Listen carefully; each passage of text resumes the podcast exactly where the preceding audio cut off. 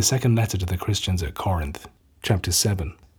With these promises ringing in our ears, dear friends, let us cleanse ourselves from anything that pollutes body or soul. Let us prove our reverence for God by consecrating ourselves to Him completely. Do make room in your hearts for us. Not one of you has ever been wronged or ruined or cheated by us. I don't say this to condemn your attitude, but simply because, as I said before, whether we meet death or life together, you live in our hearts. I talk to you with utter frankness. I think of you with the deepest pride. Whatever troubles I have gone through, the thought of you has filled me with comfort and deep happiness. For even when we arrived in Macedonia, we found no rest, but trouble all round us, wrangling outside, and anxiety within. Not but what God, who cheers the depressed, gave us the comfort of the arrival of Titus.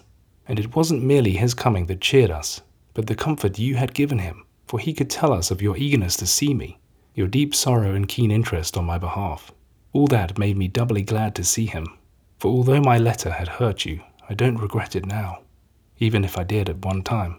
I can see that the letter did upset you, though only for a time, and now I am glad I sent it, not because I want to hurt you, but because it made you grieve for things that were wrong.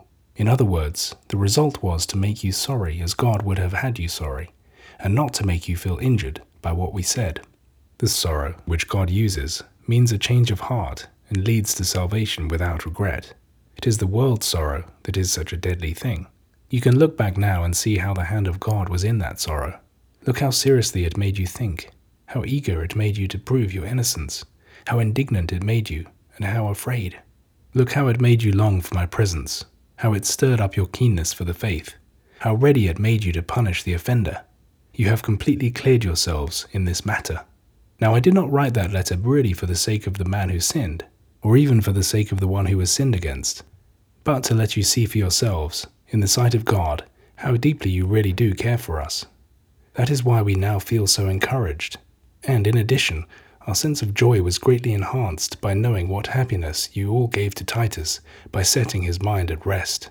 You see, I had told him of my pride in you, and you have not let me down. I have always spoken the truth to you, and this proves that my proud words about you were true as well. Titus himself has a much greater love for you, now that he has seen for himself the obedience you gave him and the respect and reverence with which you treated him. I am profoundly glad to have my confidence in you so fully proved.